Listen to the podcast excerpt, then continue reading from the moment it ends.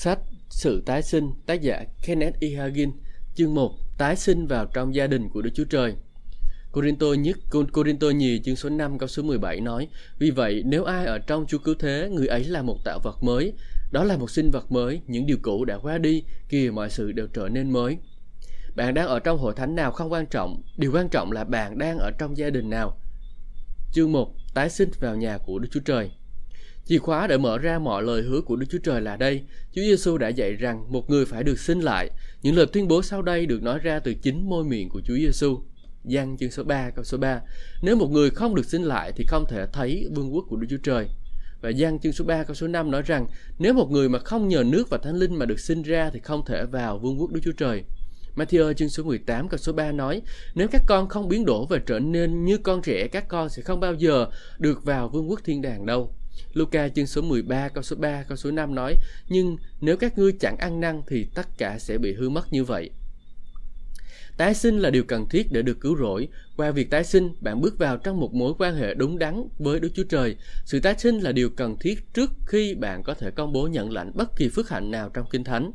Tái sinh không phải là một hình thức bề ngoài, nó không phải là tư cách thành viên của hội thánh, phép bắp tem trong nước, không phải là tham dự các phép bí tích, không phải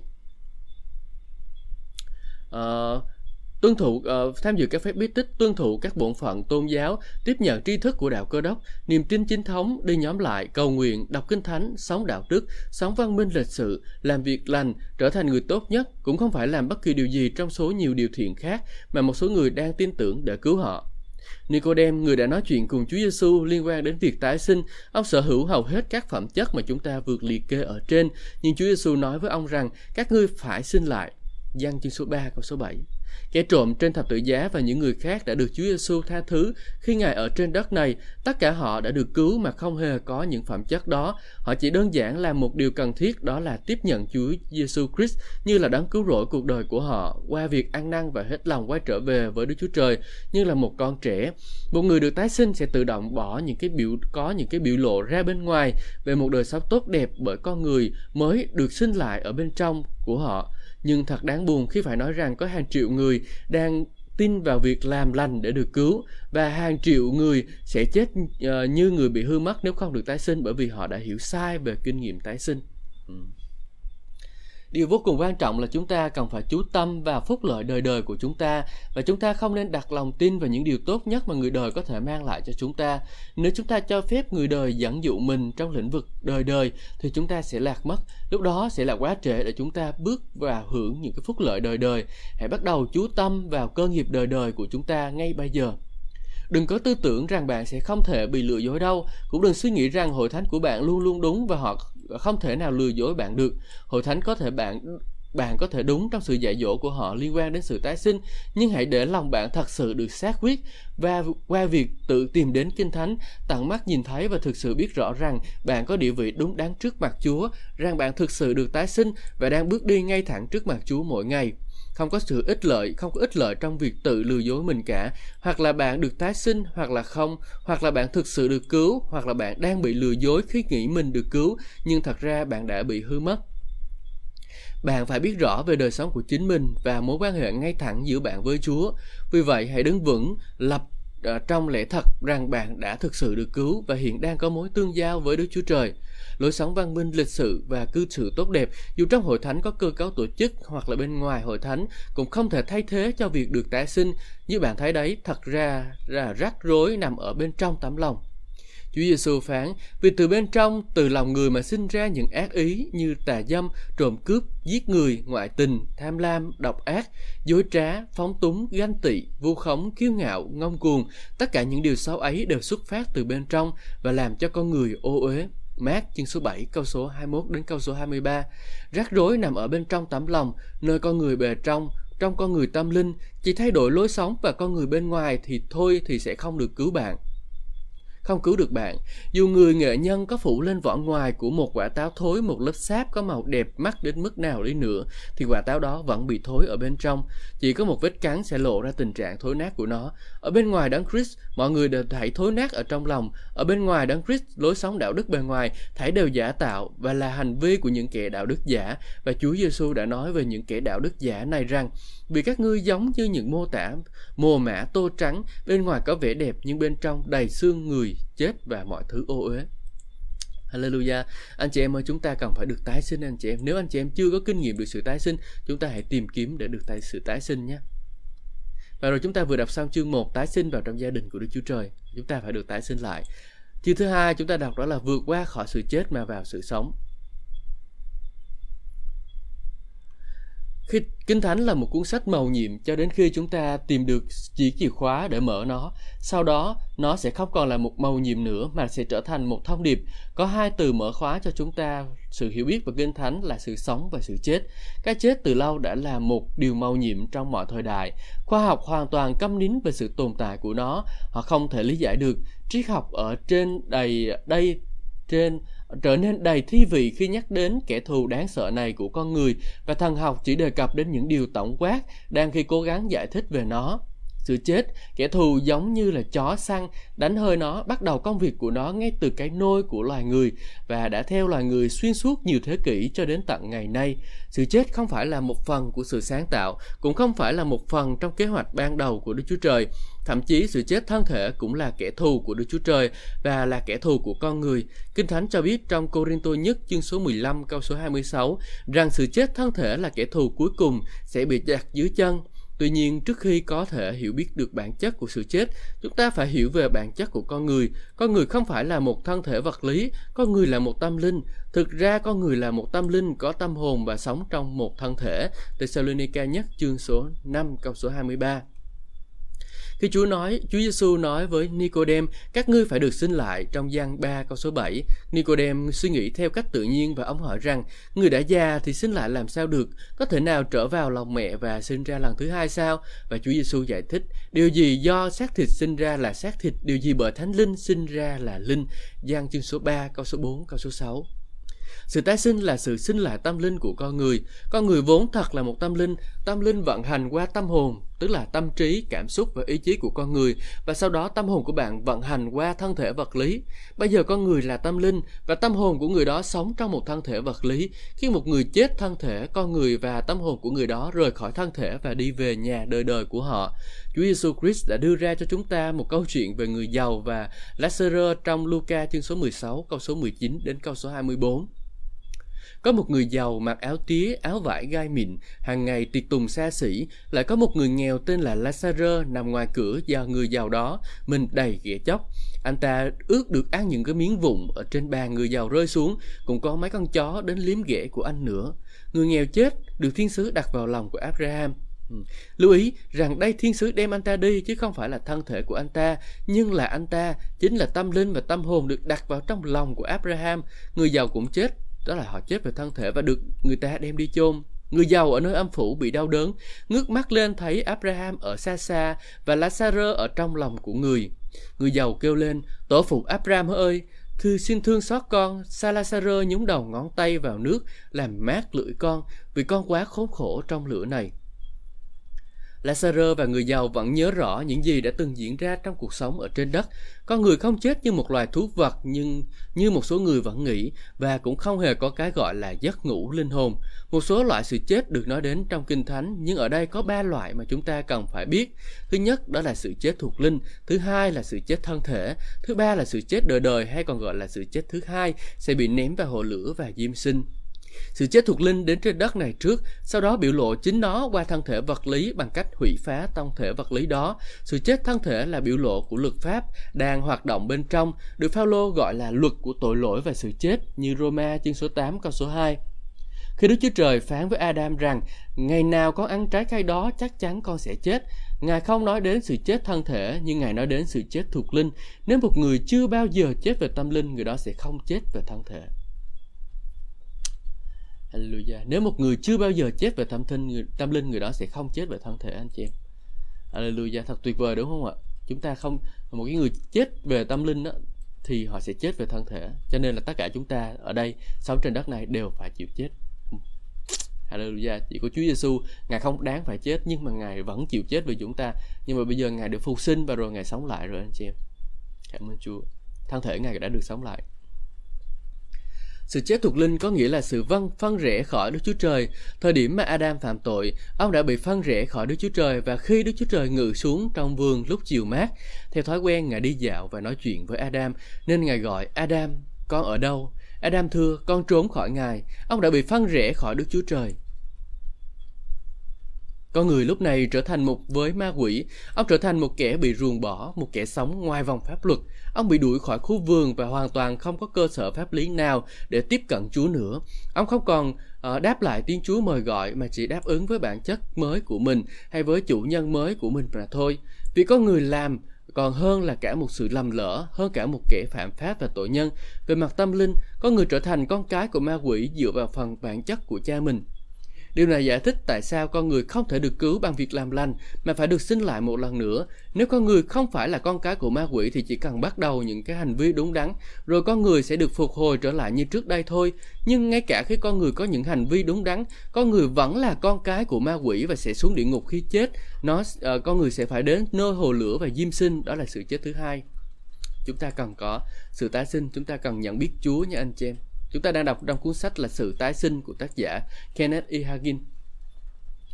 Con người không ờ, còn có thể đứng trong sự hiện diện của Chúa như trước đây nữa. Vì giờ đây, con người mang bản chất của cha trong mình, tức là ma quỷ. Nếu con người được cứu, hắn phải hẳn phải được uh, cứu bởi một người khác trả thay nợ tội của con người và bởi một người nào đó có thể cho con người một bản chất mới.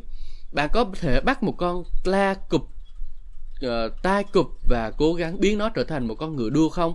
Bạn có thể dụ răng và đánh bóng móng của con la. Bạn có thể cho nó ăn những cái thức ăn ngon nhất, cho nó chạy quanh đường đua mỗi ngày và cho nó ở trong cái chuồng tốt nhất. Nhưng đến ngày đua khi tiếng súng vang lên, tất cả những gì nó làm đó là rao lao ra khỏi đường đua vì nó là một con la.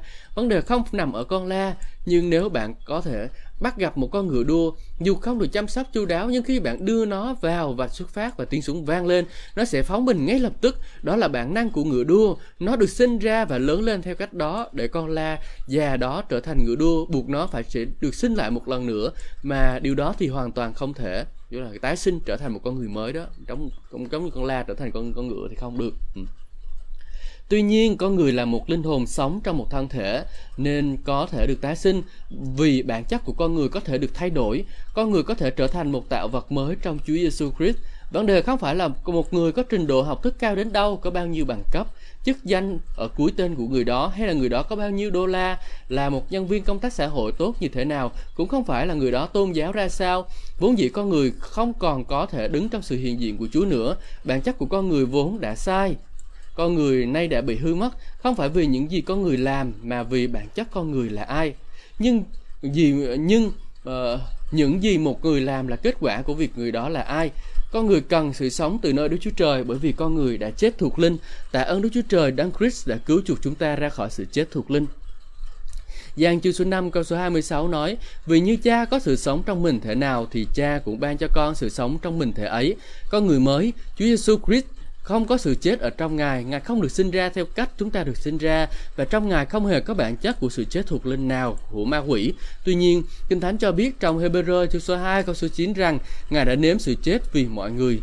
Chúa Giêsu đã mặc lấy bản chất tội lỗi của chúng ta. Hebrew chương số 9 câu số 26 nói rằng Ngài dân mình làm sân sinh tế của các đi tội lỗi, tội lỗi chứ không phải là các tội lỗi đi. Ngài đã mặc lấy bản chất tội lỗi của chúng ta, bản chất bản chất sự chết thuộc linh để chúng ta có thể được sự sống đời đời. Ừ, anh chị em ngài đã mặc mang lấy cái điều đó cho chúng ta rồi để rồi chúng ta có thể nhận lấy sự sống đời đời anh chị em ạ. Hallelujah.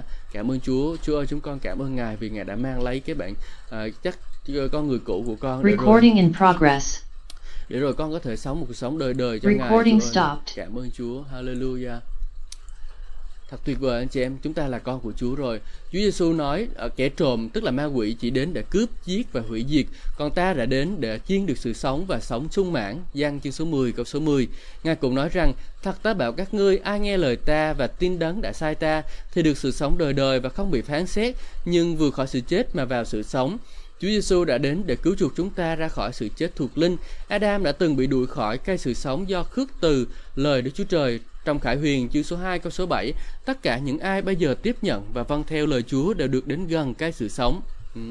Sự tái sinh không diễn ra từ từ, nó diễn ra ngay lập tức. Đó là một món quà của Đức Chúa Trời mà chúng ta nhận được ngay khi chúng ta tin.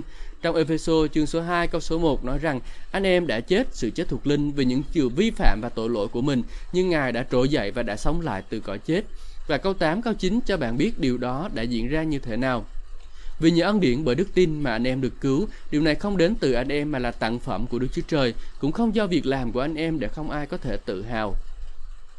Ephesos chương số 2 câu số 8 đến câu số 9 Không phải do việc làm, điều này đâm thủng quả bóng của bạn ngã xác thịt. Con người có xu hướng luôn muốn làm điều gì đó để tự cứu mình. Con người muốn góp một phần trong việc đó, nhưng họ không thể. Bạn cần thừa nhận bất sự bất lực và vô vọng của mình. Bạn cần phải thừa nhận rằng bạn đúng thật như những gì Kinh Thánh nói, là một tội nhân hư mất. Sau đó bạn đến với Đấng Christ và tiếp nhận những gì Ngài đã làm cho bạn như một món quà. Bạn đã được giải thoát khỏi sự chết thuộc linh và bước vào sự sống tâm linh chưa? Đức Chúa Trời có phải là cha của bạn không? Bạn có thể nhìn lên trời và nói Đức Chúa Trời cha của con ơi không? Có phải Thánh Linh làm chứng với tâm linh rằng bạn rằng là bạn là con cái của Đức Chúa Trời không?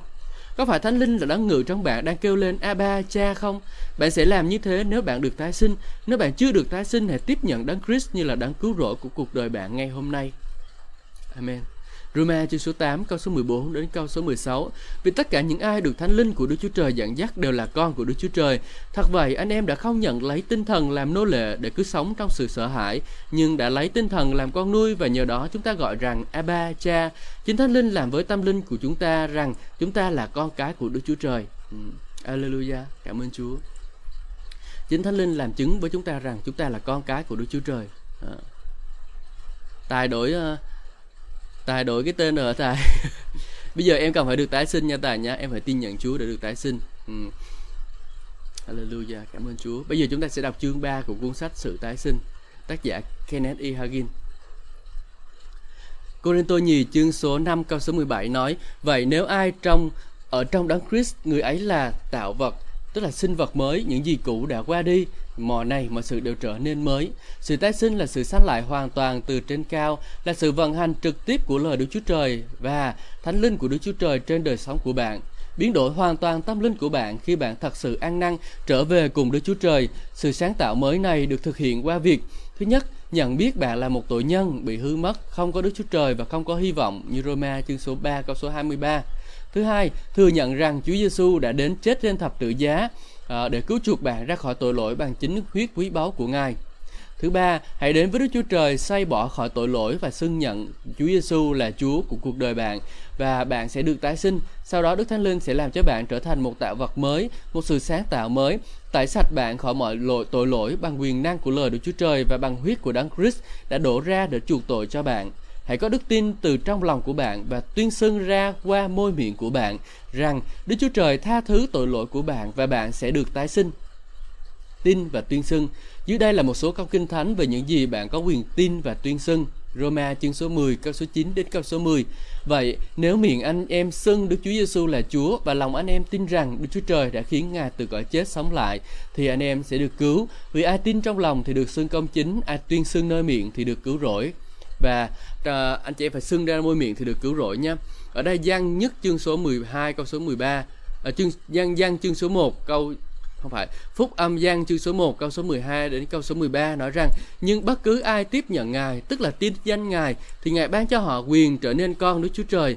Là những người được sinh ra không bởi khí huyết hoặc là bởi ước muốn xác thịt hoặc là bởi ý người nhưng bởi Đức Chúa Trời. Và gian chương số 6 câu số 37 nói rằng ai đến với ta ta sẽ không bỏ ra ngoài đâu.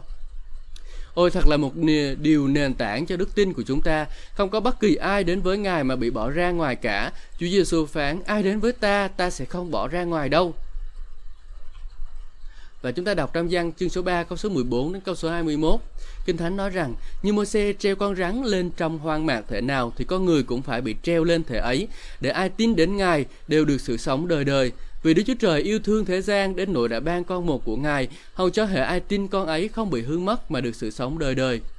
Vì Đức Chúa Trời đã sai con Ngài đến thế gian không phải để kết án thế gian, nhưng để thế gian nhờ con đó mà được cứu. Ai tin con không bị kết án đâu, còn ai không tin thì đã bị kết án rồi, vì không tin đến danh con một của Đức Chúa Trời. Sự kết án đó là như thế này, ánh sáng đã đến thế gian, nhưng loài người ưa thích bóng tối hơn là ánh sáng vì việc làm của họ là xấu xa. Vì ai làm ác thì sẽ ghét ánh sáng và không đến với ánh sáng, e rằng công việc của mình phải bị phơi bày. Nhưng ai làm theo chân lý thì đến với ánh sáng để các việc của mình làm trong Đức Chúa Trời được thấy rõ. Giăng chương số 3 câu số 36 nói rằng ai tin con thì được sự sống đời đời, ai không chịu tin con thì chẳng có kinh nghiệm được sự sống đâu, nhưng cơn thịnh nộ của Đức Chúa Trời vẫn ở trên người ấy. Giăng chương số 5 câu số 24 Thật ta bảo với các con Ai nghe lời ta và tin đấng đã sai ta thì được sự sống đời đời và không bị đoán xét, nhưng vượt khỏi sự sống mà khỏi sự chết mà vào sự sống. Công vụ chương số 3 câu số 19 Vậy anh em hãy ăn năn và trở về với Đức Chúa Trời để tội lỗi của mình được xóa bôi hầu cho các thời kỳ tươi mới mà Chúa ban cho sẽ đến. Và Epheso chương số 2 câu số 8 đến câu số 9 Vì nhờ ân điển bởi đức tin mà anh em được cứu Điều này không đến từ anh em mà là tặng phẩm của Đức Chúa Trời Cũng không do việc làm của anh em để không ai có thể tự hào bạn hoàn toàn có đủ khả năng để tự mình tra xem kinh thánh nói gì. Một lần nữa chúng tôi cảnh báo bạn đừng nghe những lời giải thích của những cái người thích cắt xén những câu kinh thánh dễ hiểu và khiến bạn bị rối trí. Họ không quan tâm đến linh hồn của bạn và cũng không tìm cách để giúp bạn có những kinh nghiệm cơ đốc thật sự. Nếu họ yêu bạn, ít nhất họ sẽ để cho bạn tin kinh thánh đúng như những gì kinh thánh nói và họ sẽ khuyến khích bạn để bạn kinh nghiệm được những cái điều có trong kinh thánh. Ừ. À, có những cái người, có những cái giáo phái họ cắt xén lời của Chúa, họ họ khiến cho chúng ta rối trí, họ khiến chúng ta không biết phải tin Chúa như thế nào, rồi chúng ta họ khiến chúng ta nghĩ rằng là chúng ta phải dựa vào luật pháp, chúng ta phải làm điều lành thì chúng ta mới được cứu, anh chị em. Nhưng mà nếu mà họ đã làm như vậy thì họ đã làm sai đó, anh chị em ạ. Chúng ta cần phải giúp họ để rồi họ ý thức được điều đó nha. Ờ, và rồi khi mà chúng ta bước vào trong đức tin thì chúng ta hãy tin hết lòng nơi Chúa. Khi ừ, khi họ chiến đấu hết sức mình, hòng cướp đi những gì lợi ích này những những lợi ích này của bạn bạn sẽ thật sự là một kẻ ngốc khi cứ không chịu tỉnh thức mà nhận biết rằng họ là công cụ mà ma quỷ dùng để đưa người khác xuống địa ngục. Vấn đề không phải là họ là những người tôn giáo đạo đức và tuyệt vời nhất mà bạn từng gặp, nhưng nếu họ cướp đi những phước hạnh mà Đức Chúa Trời dành cho bạn thì họ không phải là những đầy tớ của Đức Chúa Trời. Kinh Thánh có nói rằng là ở trong Corinto nhì chương số 11 câu số 14 15 nào có lạ gì, ngay cả Satan cũng mạo làm thiên sứ sáng láng.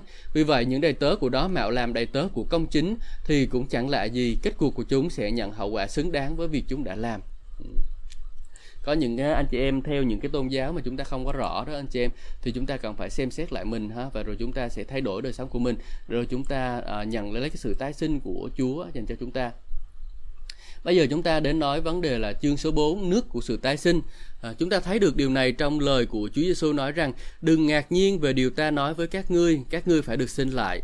Trước đó Chúa Giêsu đã nói rằng thật ta bảo các ngươi, nếu một người không mở nhờ nước và thánh linh mà sinh ra thì không thể vào vương quốc Đức Chúa Trời. Nước của sự tái sinh là gì? Nước của sự tái sinh này có nghĩa là gì? Nó có phải nó đang nói đến việc được báp tem trong nước không? Điều đó có giúp bạn được cứu không? Không, đó không phải là điều mà Chúa Giêsu đang nói đến. Lời của Đức Chúa Trời là nước được nói đến trong gian chương số 3 câu số 5. Hãy chứng minh điều này bằng cách xem qua một số câu kinh thánh. Nước của sự tái sinh có phải là việc bắt tem bằng nước không? Ừ. Để Thánh hóa hội thánh sau khi dùng nước và lời của Ngài thanh tại hội thánh Epheso chương số 5 câu số 26 à, và chương số 6 ờ, gian chương số 6 câu số 63 nói rằng chính thần linh làm cho sống thác xác thịt chẳng có ích gì những ta nói những lời ta nói với các con là thần linh và sự sống trong gian 15 câu số 3 nói các con đã được tinh sạch nhờ lời ta truyền dạy cho các con. Và gian chương số 17 câu số 17 nói rằng xin cha dùng chân lý thánh hóa họ, lời của cha là chân lý. Wow, nước ở đây tôi mới nhận ra đó anh chị em, đó là lời Chúa. Hallelujah. Nếu ngươi không bởi lời Chúa và Thánh Linh mà sinh ra, có nhiều người nói rằng nước là nước ở trong cái bụng của vợ uh, bụng của người đấy nhưng mà tác giả Kenneth Hagin ông tôi đọc tới đây là tôi biết rằng ông đang nói tới lời của Chúa nè. Và tôi đọc tiếp nha. Phi rơ nhất chương số 1 câu số 23, anh em đã được tái sinh không phải bởi hạt giống dễ hư hoại nhưng bởi hạt giống không hề hư hoại. Đó là lời hàng sống và bền vững của Đức Chúa Trời. Thật tuyệt vời. À, Gia cơ chương số 1 câu số 18 Ngài đã dùng lời chân lý xin chúng ta theo ý định của Ngài để chúng ta trở thành một loại trái đầu mùa trong các tạo vật của Ngài. Một người cần phải tin những gì lời Chúa nói về thực trạng của con người, rằng con người là tội nhân và Đấng Christ là đã đến đã chết để cứu con người ra khỏi tội lỗi. Sau đó nếu người đó xưng nhận tội lỗi của mình ra với Chúa, hết lòng từ bỏ tội lỗi và tin vào phúc âm thì người đó đang làm theo lời Chúa. Sau đó Đức Thánh Linh sẽ biến đổi đời sống người đó bởi quyền năng của lời Đức Chúa Trời và bởi huyết của Đấng Christ. Tại thời khắc đó, người đó được tái sinh tạo vật mới này con cái mới này sinh ờ, này của Đức Chúa Trời bắt đầu tin vào những cái và bước đi theo lời Chúa. Những người đó phải bắt đầu học kinh thánh và bắt đầu cầu nguyện với Chúa. Người đó cần đầu phục và sống dưới sự hướng dẫn của Thánh Linh và được biến đổi bởi lời Chúa theo như sự ánh sáng khải thị của lời Chúa mà người đó nhận được. Được thách tái sinh trở thành con cái của Chúa là điều quan trọng hàng đầu, đó là chìa khóa mở ra mọi lời hứa của Đức Chúa Trời dành cho bạn. Và khi bạn trở thành con cái của Đức Chúa Trời thì những lời hứa của Đức Chúa Trời uh, trở thành của bạn. Hallelujah. Anh chị em phải được tái sinh bởi lời của Chúa, anh chị em phải tin Chúa và được tái sinh anh chị em nhé. Và nếu mà không được tái sinh thì chúng ta không có được cứu và uh, chúng ta được tái sinh là bởi gì? Bởi Thánh Linh là một và thứ hai là bởi vì chúng ta có um, thánh linh và chúng ta có gì nữa Uh, chúng ta có thánh linh và chúng ta có lời của Chúa nữa Hallelujah. Chúng ta vừa đọc xong chương 4 rồi anh chị em. Bây giờ chúng ta sẽ chuyển sang chương 5 những lẽ thật của về tạo vật mới. Bây giờ các bạn là tạo vật mới rồi đúng không? Xíu nữa sẽ có một cái lời cầu nguyện để cho các bạn tin nhận Chúa. Thì bây giờ mình đọc à, đọc trước để biết đi ha. À, chương 5 những cái lẽ thật về tạo vật mới hỏi các tín hữu cơ đốc nhân đây là một số lẽ thật trong Kinh Thánh về việc bạn là tạo vật mới trong đấng Christ. Thứ nhất, bạn là con cái của Đức Chúa Trời. Không có lẽ thật nào trong Kinh Thánh nói về mà phước hạnh cho bằng việc chúng ta được sinh ra trong gia đình của Đức Chúa Trời. Đức Chúa Trời là cha của chúng ta, Ngài quan tâm đến chúng ta, Ngài thích thú chúng ta, mỗi một người uh, trong chúng ta không chỉ với tư cách là một nhóm, một thân thể hay là một hội thánh, Ngài quan tâm đến mỗi một con cái của Ngài và yêu thương từng người chúng ta cùng với một tình yêu như nhau. Chúng ta bàn nhiều về tình phụ tử của Đức Chúa Trời và tình huynh đệ của con người. Nhưng Chúa Giêsu cũng từng nói với một số người ở trong rất là tôn giáo rằng các ngươi ra từ cha mình là ma quỷ. Đức Chúa Trời là đấng tạo hóa của cả nhân loại, nhưng một người phải được tái sinh để trở thành con cái của Ngài. Ngài là Đức Chúa Trời để đối với thế gian này nhưng là cha đối với những ai uh, mới được tạo nên mới thôi. Đức Chúa Trời Ngài là cha của những người tin theo Chúa Giêsu thôi nha anh chị em chứ không phải là cha của tất cả mọi người đâu. Ừ. Nhưng mà Ngài là Đức Chúa Trời của tất cả mọi người nhưng mà là cha của những người được tái sinh thôi. Và nếu Ngài là cha của bạn, bạn có thể yên tâm là Ngài sẽ đảm đương vị trí và thực hiện vai trò của một người cha. Bạn có thể tin chắc rằng trong cương vị là cha của bạn, Ngài yêu bạn và sẽ chăm sóc cho bạn. Xem văn chương số 14 câu số 23, văn chương số 16 câu số 23 câu 24, Matthew chương số 6 câu số 8 câu số 9 câu số 26 câu số 30 đến câu số 34, Matthew chương số 7 câu số 11. Hãy bắt đầu làm quen với cha của bạn qua lời. Khi bạn được cứu, bạn được sinh ra trong gia đình của Ngài như một trẻ sơ sinh thuộc linh. Trẻ sơ sinh trong tự nhiên phải ăn thức ăn tự nhiên để phát triển và lớn lên. Kinh Thánh hướng dẫn con cái của Đức Chúa Trời. Anh em hãy khao khát sữa thiên liêng thuần khiết như trẻ sơ sinh để nhờ đó anh chị em được lớn lên trong sự cứu rỗi. Phi-e-rơ nhì Ờ, uh, phi rơ nhất chương số 2 câu số 2 chính trong lời mà chúng ta tìm biết về cha của chúng ta về tình yêu thuộc linh thuộc tính của ngài cách ngài quan tâm chúng ta và yêu thương chúng ta ngài là tất cả những gì mà lời nói về ngài. Uh, ngài sẽ làm tất cả những gì mà lời chúa nói ngài sẽ làm. Ừ, đó là thứ nhất là chúng ta là con cái của Đức Chúa Trời rồi thì chúng ta cần phải làm gì đầu tiên? Chúng ta phải đọc kinh thánh đầu tiên anh chị em nhé phải để uh, sống theo kinh thánh. Ừ. Thứ hai, bạn là một tạo vật mới, một sự sáng tạo mới, một chủng loài mới. Tôi rất vui là vì à, tôi là một tạo vật mới, dù lúc tôi như chỉ mới là 15 tuổi nhưng tôi nhớ chính xác điều đó đã xảy ra khi nào. Có điều gì đó đã diễn ra bên trong tôi, dường như có một tải trọng 2 tấn lăn ra khỏi ngực tôi. Tôi không chỉ có điều gì đó đã rời khỏi tôi mà còn có điều gì đó đã vào bên trong tôi.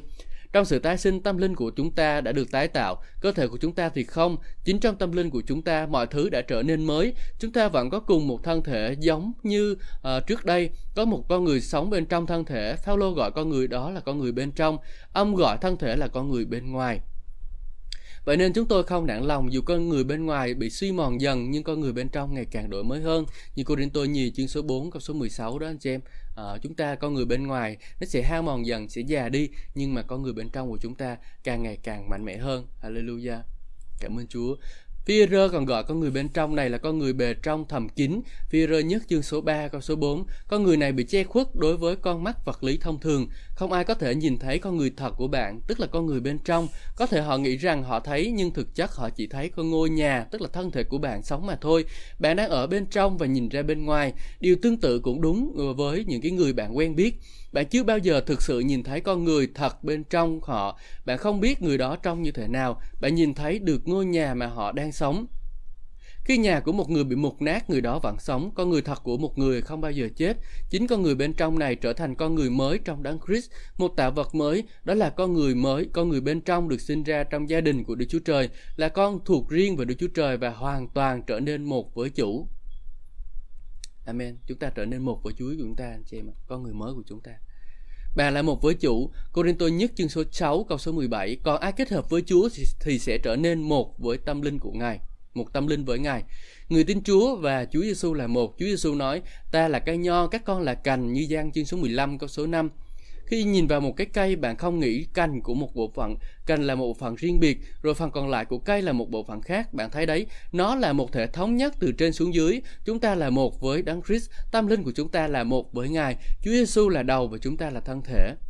Mọi sự đều có thể cho bạn. Không có gì bàn cãi về câu kinh thánh này. Đức Chúa Trời làm được mọi sự như Matthew chương số 19 câu số 26. Tuy nhiên, chính Tân ước cũng nói, ai tin thì mọi việc đều được cả. Mát chương số 9 câu số 23.